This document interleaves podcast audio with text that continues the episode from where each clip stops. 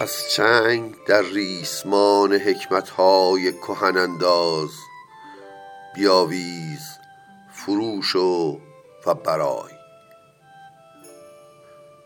سلام دوستان من آرش جواهری هستم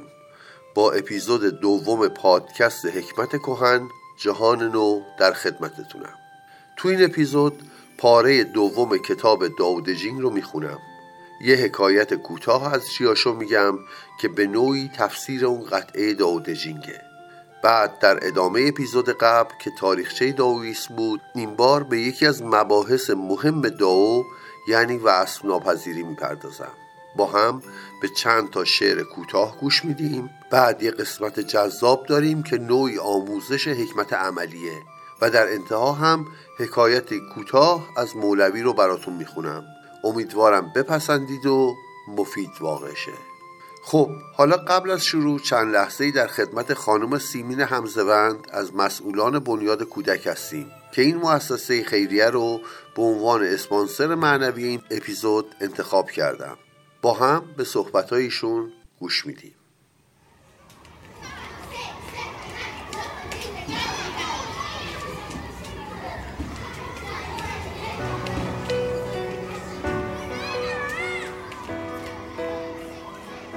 26 سال پیش دغدغه ترک تحصیل دانش آموزای با استعداد کم برخوردار سبب شد بنیاد کودک متولد بشه. سبب شد از ابتدا تا امروز 21 هزار دانش آموز موفق به دریافت بورسیه بشن و در حال حاضر هم هزار دانش آموز از خدمات تحصیلی بنیاد کودک بهرهمند هستند. مهرمندی همیارای بنیاد کودک سبب شد تا این مؤسسه مردم نهاد غیر دولتی، غیر سیاسی فرامذهبی، فرامرزی هم بشه و علاوه بر 36 نماینده داخلی، پنج مؤسسه همکار خارج از کشور هم در حمایت از دانش آموزا با مؤسسه همراه بشن. به طوری که امروزه بسیاری از هموطنهای مقیم خارج از کشور همیار دانش آموزای کمبرخوردار در ایران هستند. هدف بنیاد کودک حمایت تحصیلی از دانش آموزای سراسر ایرانه و همواره به این میاندیشه که هیچ دانش آموز با استعدادی به دلیل مشکلات اقتصادی از تحصیل و تلاش باز نمونه. چرا که فردای روشن جامعه ما در گروه تحصیل امروز دانش است. پس ضمن سپاس از پادکست حکمت کهن جهان نو که مند داشتن جامعه بهتره از شنونده های فرهیخته دعوت میکنم برای حمایت از دانش آموزایی با استعداد و کم برخوردار به وبسایت مؤسسه مراجعه کنند. www.childf.org آدرس وبسایت مؤسسه و ادساین بنیاد کودک آدرس اینستاگرام، تلگرام و توییتره. منتظر مهر همگی هستیم.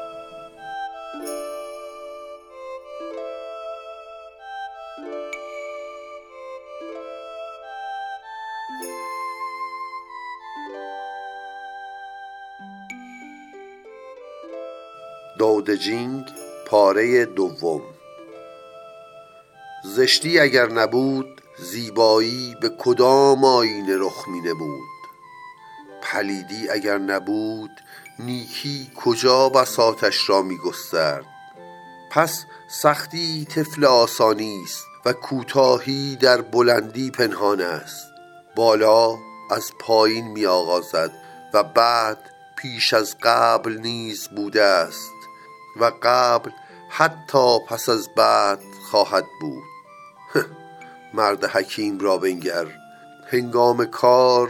پندار سرخوش دل به بازی دارد و شگفت آنکه کارها همه به سامان می شود همچنانی که سکوت می کند اما همگان می شنوندش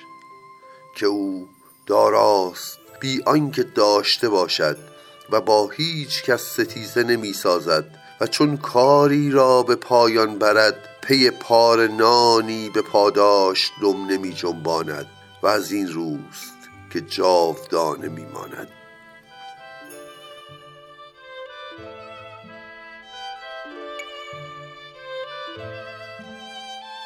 حکایت جیاشو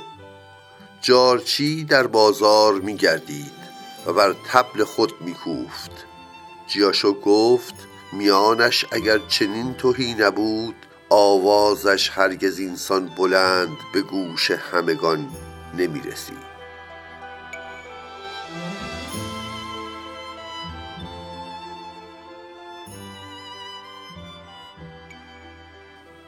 خب میخوام در مورد یکی از مفاهیم مهم در داویس یعنی وصف ناپذیری صحبت کنم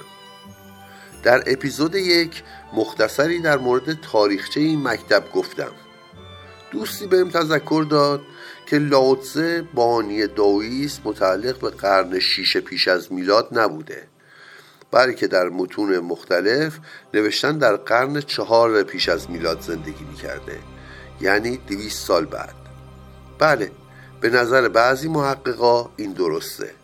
ولی ادعی هم با توجه به روایاتی که در مورد دورگیش با کنفسیوس هست همون قرن شیش پیش از میلاد رو تاکید میکنن و هر گروه هم یه استدلالای خودشون رو دارن اما اینجا ضمن تشکر از اون دوست خوب یه نکته اساسی هست که باید همین اول بهش بپردازم همراه و شنونده های عزیز من من نه تاریخدانم نه دانشجوی تاریخ تاریخ و اطلاعات مربوط بهش در جای خودش خیلی هم مهمه اما من تو این پادکست به قول استاد مسکوکوشی کوشی دنبال ریشا هستم نه شاخ و برگا چرا که هدفم پویش و جویش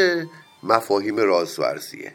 مفاهیمی که ما رو به دنیای عمل و اندیشه ببرن به دایره حکمت های عملی که آموزگار زندگیمون باشن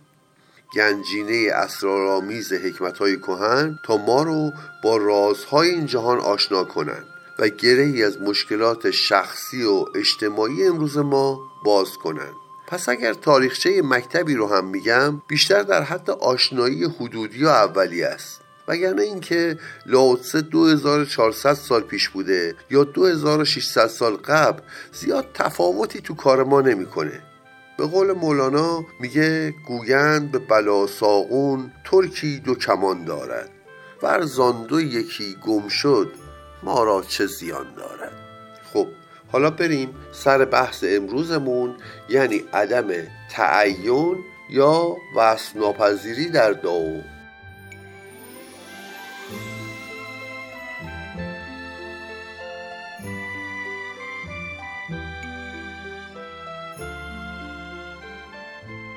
تو اپیزود قبل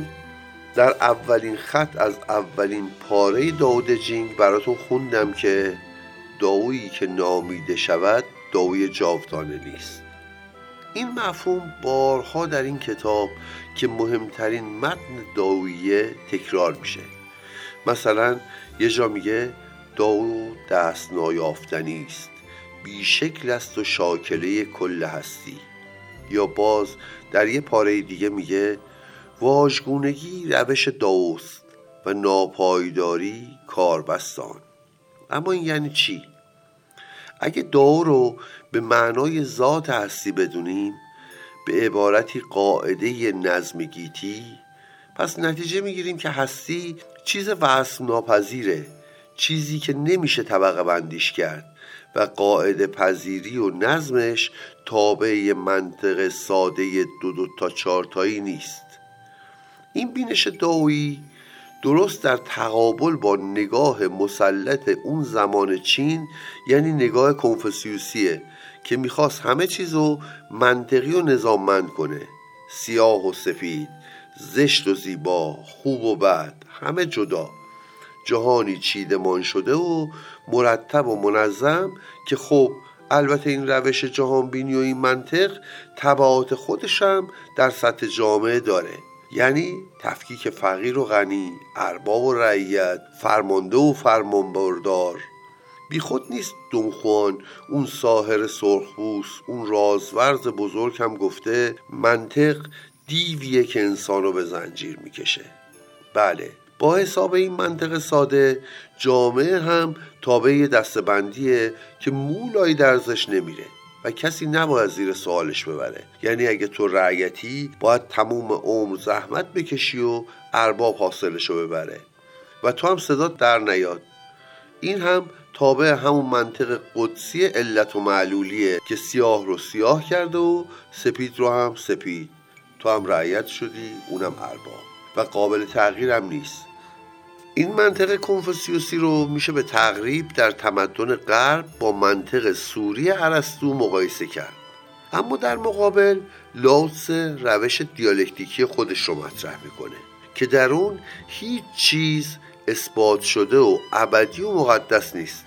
وقتی داو رو نمیشه وصف کرد و براش نامی گذاشت پس دیگه تکلیف بقیه هستی مشخصه بقیه یعنی چی؟ یعنی اون به قول لاوتس ده هزار هزار چیزی که با نام میشن و از داو به وجود میان ولی اصل و اساسشون بینامی و نامشخصی و غیر قطعی بودنه بله در داویسم هیچ حقیقت مطلقی نداریم و همه چیز نسبی و وابسته به زمان و مکان و خیلی چیزهای دیگه است به قول مولای رومی پس بد مطلق نباشد در جهان بد به نسبت باشد این را هم بدان در بینش دعایی هیچ حقیقت مطلق و ابدی وجود نداره و وظیفه ما دریافت و مشاهده روند پدیده هاست و نظارت اونها نه قضاوت و حکم کردن حکم صادر کردن در موردش پس نه زشتی مطلق اهریمنی داریم و نه زیبایی مطلق اهورایی نه سیاهی دائمی و نه سپیدی ابدی یاد دایره یانگ بیفتید در اون دایره دوبنی هر لحظه سیاه به سپید بدل میشه و برعکس و از سوی حتی اگه تو دل اون بخش سیاه رو هم نگاه کنیم باز میبینیم یه نقطه سپید هست و البته بازم برعکس با این حساب در نگاه داوی هیچ حکومت و امپراتوری و طبقه بندی مردم و ثروتمند و غنی یا ارباب و رعیت هم ابدی و مقدس نیست نه حکومت نه قانون نه دیانت و نه هیچ اصول دیگهی به شکل مطلق نمیشه روش حساب کرد همیشه هر لحظه امکان دارین فرو به پاشه تغییر کنه حالا اگه این عصر رو گسترش بدیم به جهان امروزی و از این دریچه کمی به اطرافمون نگاه کنیم باید تمام پیشفرض ها و سنت ها و مثلا دانش ها رو کنار بذاریم و با نادانستگی به مشاهده پدیده ها بپردازیم درست مثل یک کودک با چشم های زلال اون وقت چیزهای جدیدی در پیرامونمون میبینیم در اخلاق در خانواده دوستی کار و حتی در سیاست و اجتماع کلان همه چی رنگش عوض میشه نه تعصبی نه خصومتی آزاد آزاد یه نگاه شهودی و بیالایش اینطور شما به قول هگل از سطح بندگان در مشاهده جهان به سطح خدایگان میرسید انگار از فراز ابرها از اون بالا به همه چی نگاه میکنید درست مثل یه تماشاچی یه ناظر بیطرف به قول سهراب ها را باید شست جور دیگر باید دید این یه نکته خیلی مهم در تفکر داویه. امتحان کنید ببینید همه میتونید جور دیگه ای ببینید نگاه دیگه ای داشته باشید تمام قوانینی که تو ذهنتون رو پاک کنید و بذارید کنار تا همینجا بحث در مورد وصل ناپذیری کفایت میکنه اما بد نیست برای خاتمه با نگاه دعایی به یه مثال روز بپردازیم اول یه جمله یه گزاره مثل قانون میگم اگر در جامعه ای گذاری بالایی برای آثار هنری بشود پس حتما هنر در آن جامعه از جایگاه والایی برخوردار است خیلی جمله خوب شسته رفته نظرتون چیه؟ میشه این جمله رو مثل قاعده قطعی یه امر مطلق بالای یه کتاب درباره تاریخ نوشت یا بالای سر فرهنگ سرا نوشت یک قاعده است حالا ببینیم این حکم قدسی و منطقی که من گفتم تو عمل چطوره این چند وقت اخیر خبری هیته هنری ما رو ترکونده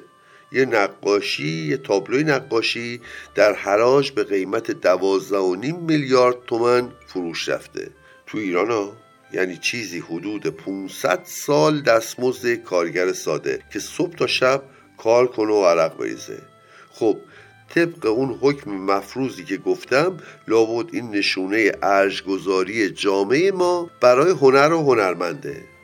اما برعکس میبینیم که اینو خیلی یه انحطاط کامل میدونن یه سیاهی نازدودنی یه جور لکه ننگی بر پیشانی هنر ایران و کلی هم بحث در مورد کپی برداری و تقلب و پولشویی و غیر و غیره در موردش میکنن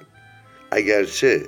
من در این حکم صادر کردن های اونور بامی هم با تناقضات زیادی روبرو هستم میگم به هر صورت این یه اتفاقه یه نقطه عطف یه نقطه در گردابه یا سیاهی که مثل گردونه یین و یانگ میتونه بدل به نقطه آغاز چرخه ای از سپیدی بشه پس نه این ور بام نه اون ور بام لابد میگید وسط بام خب نه دیگه وقتی نه این ور بام داریم نه اون ور بام داریم به قول استادای زن دیگه وسط بام هم نداریم یه چیز دیگه یه, یه نگاه دیگه بمانه پس دوستان عزیزم هر وقت خواستیم یه حکمی صادر کنیم صبر کنیم وظیفه ما مشاهده است نه قضاوت چرا که به قول مادر بزرگم یه جمله معروفی داشت که اونقدر تکرار میکرد آویزه گوشم شده اون میگفت هیچ چیز نشونه هیچ چیز نیست حالا با هم به چند تا شعر کوتاه گوش کنیم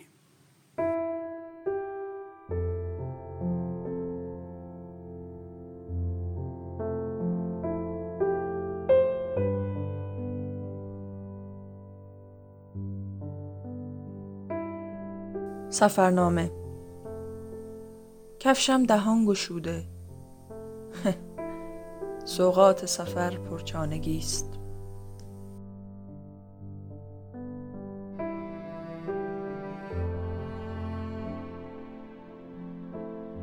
قاب عکس خاطراتت مثل انتحاری ها بوم بر کمر دارند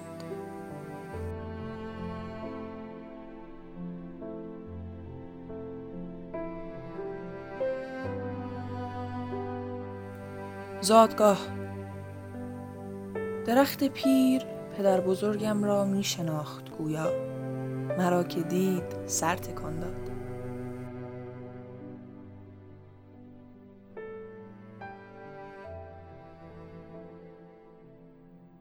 به چند تا شعر کوتاه با صدای خانم مانیا جواهری گوش دادیم من این قطعات رو تحت تاثیر هایکوهای ژاپنی نوشتم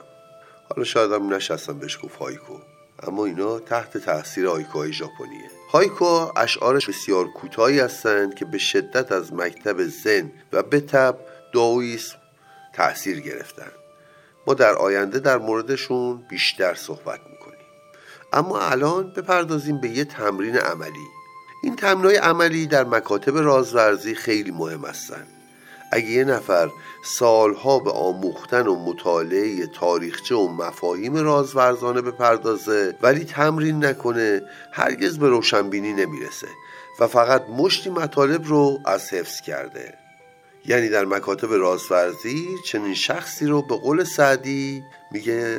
نه محقق بود نه دانشمند بلا نسبت چارپایی بر او کتابی چند وقتی میگیم فرزانگی در مکاتب رازورزی متفاوت با دانایی در فلسفه پس رازورز شدن هم روش متفاوتی داره با فیلسوف شدن اینجا تئوری و عمل یکی میشه یعنی فرزانه ضمن آشنایی با مفاهیم باید در عمل هم جسم و روحش با این تعالیم یکی بشه رازورز شدن مثل بازی شطرنجه نمیشه با کتاب خوندن و کلاس رفتن شطرنج باز شد شطرنج رو باید بازی کرد تا استاد شد تمرین تمرین تمرین پس اگه میخواین پا تو این راه بذارین عمل به تمرینات فراموشتون نشه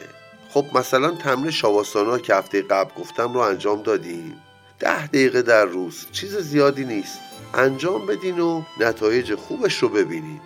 فایلش رو تو تلگرام گذاشتم تو کانال تلگرام گذاشتم برید اونجا مطالب مفید دیگه هم هست که به دردتون بخوره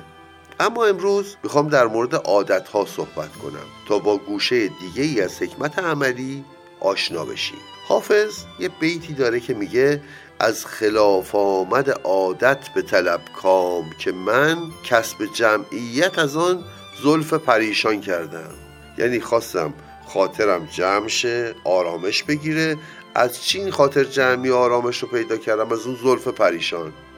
از خلاف آمد عادت به طلب کام که من کسب جمعیت از آن زلف پریشان کردم بله خلاف آمد عادت یعنی به زبان خودمون برخلاف عادت اما چرا باید از خلاف آمد عادت دنبال کاممون باشیم چند وقت پیش یه پستی در این مورد تو اینستا گذاشتم بذارید اول اون رو براتون بخونم بعد بقیه توضیحات رو خواهم گفت من را ما نیستیم که انجام می دهیم این همزادهایمان هستند که وجود ما را تسخیر کردند و آنها را انجام می دهند و ده بار و صد بار تکرارشان می کنند پس عادت کنیم که عادت نکنیم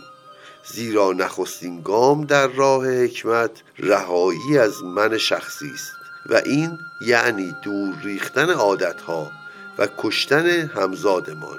که ناخوانده به میهمانی ذهن و جسم ما آمده است و سراسر وجودمان را با عادتهای رفتاریش تسخیر کرده عادتهایی که هر روز ما بی اختیار تن به انجامشان می دهیم بدون آنکه بدانیم چرا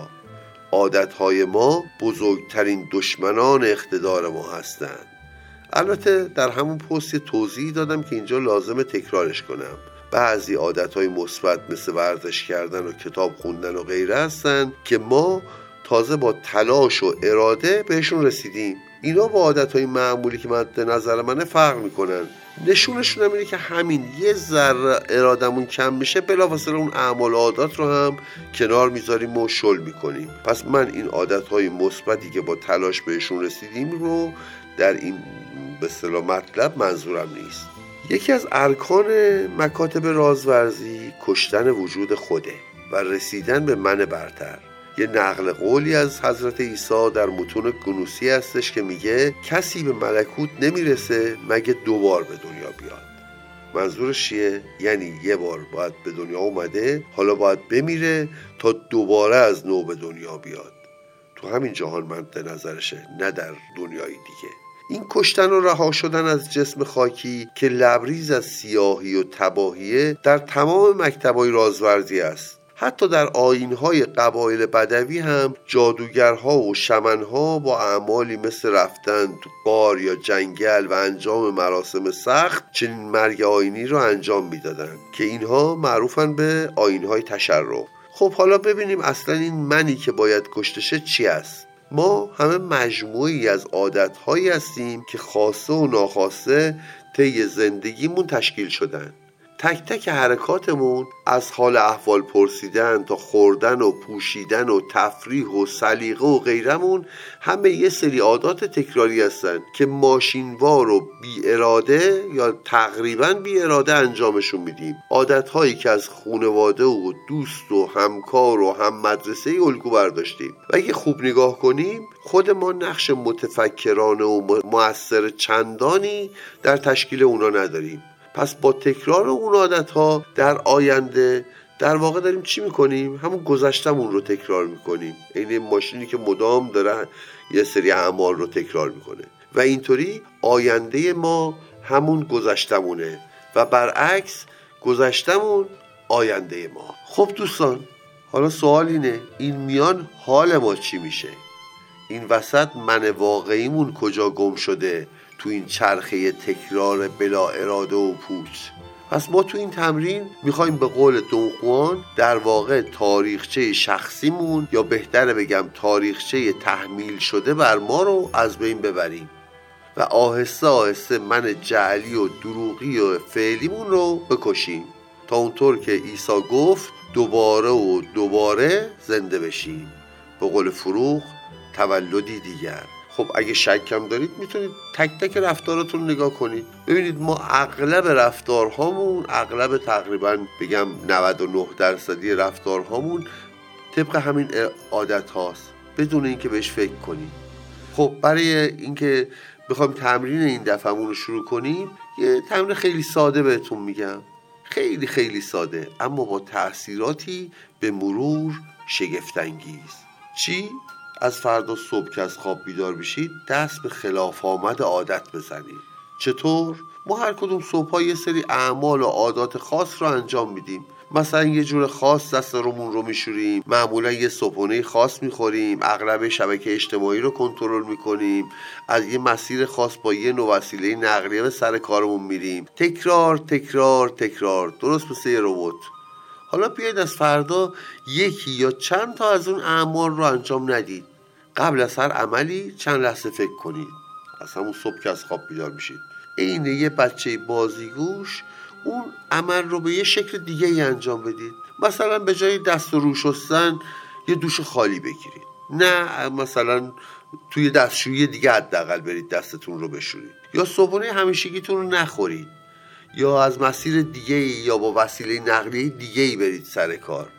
اگه با تاکسی میرید این دفعه با مترو برید با مترو میرید این دفعه با اتوبوس برید به جای چک کردن اینستا موزیک گوش بدید یا اگر قبلا موزیک گوش میکردید اینستاتون رو نگاه کنید هر جور که میخواد باشه مهم نیست مهم اینه که اولا تکرار روزای قبل نباشه یعنی شما تصمیم بگیرید چی میکنید چی میخورید چی میرید کجا میرید نه اینکه عادت هاتون عوض شما تصمیم بگیرن همون عادت هایی که از پدر مادر یا اصلا از عرف و فرهنگ جامعه به اون تحمیل شده دوما زیاد دنبال منطق نباشید که مثلا بگید بله سبزیجات از کره و سرشیر تره پس حالا به خاطر اینه که من دارم امروز میرم سبزیجات بخورم یا استفاده از وسیله نقلیه عمومی از خصوصی برای محیط زیست بهتره این نکات خوبن اما این تمرین فعلا این اقلانیت ها رو نیاز نداره بذارید این اقلانیت رو کنار اگه همیشه سبزیجات بخورید امروز کره پنیر بخورید امروز با وسیله نقلیه خصوصی برید ما فعلا مشغول یه جنگ سخت با خود دروغینمون هستیم و این مهمترین چیزه چون میخوایم کشور وجودمون رو از دست اون در بیاریم و بدیم به دست من واقعیمون از دست اون همزادی که اومده تسخیر کرده پس فقط تمام حواسمون به کاری که میکنیم باشه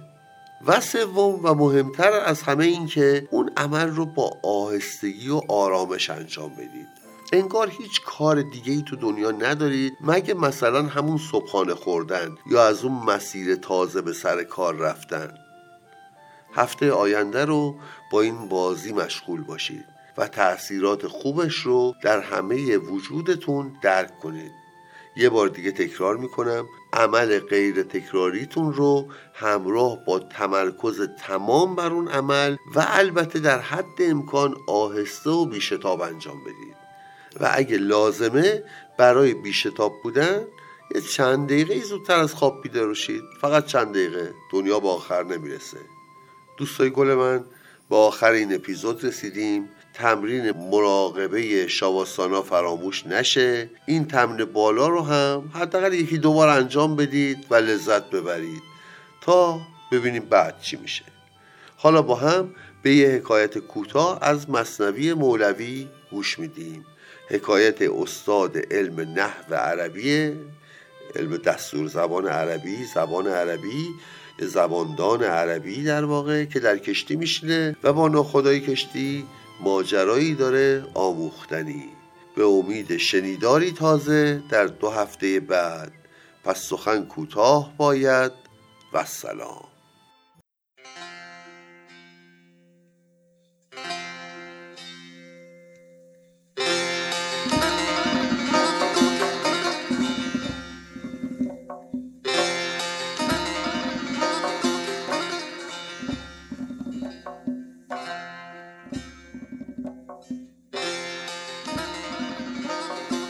آن یکی نحوی به کشتی در نشست رو به کشتیبان نهاد آن خود پرست گفت هیچ از نحو خواندی گفت لا گفت نیم عمر تو شد در فنا دل شکسته گشت کشتیبان ز تاب لیک آن دم کرد خاموش از جواب باد کشتی را به گردابی فکند گفت کشتیبان بدان نحوی بلند هیچ دانی آشنا کردن بگو گفت نی ای خوش جواب خوب رو گفت کل عمرت ای نحوی فناست که کشتی غرق این گرداب محو می باید نه نحو اینجا بدان گر تو محوی بی خطر در آب ران آب دریا مرده را بر سر نهد ور بود زنده ز دریا کی رهد چون مردی تو ز اوصاف بشر بهر اسرارت نهد بر فرق سر ای که خلقان را تو خر می ای این زمان چون خر بر این یخ مانده ای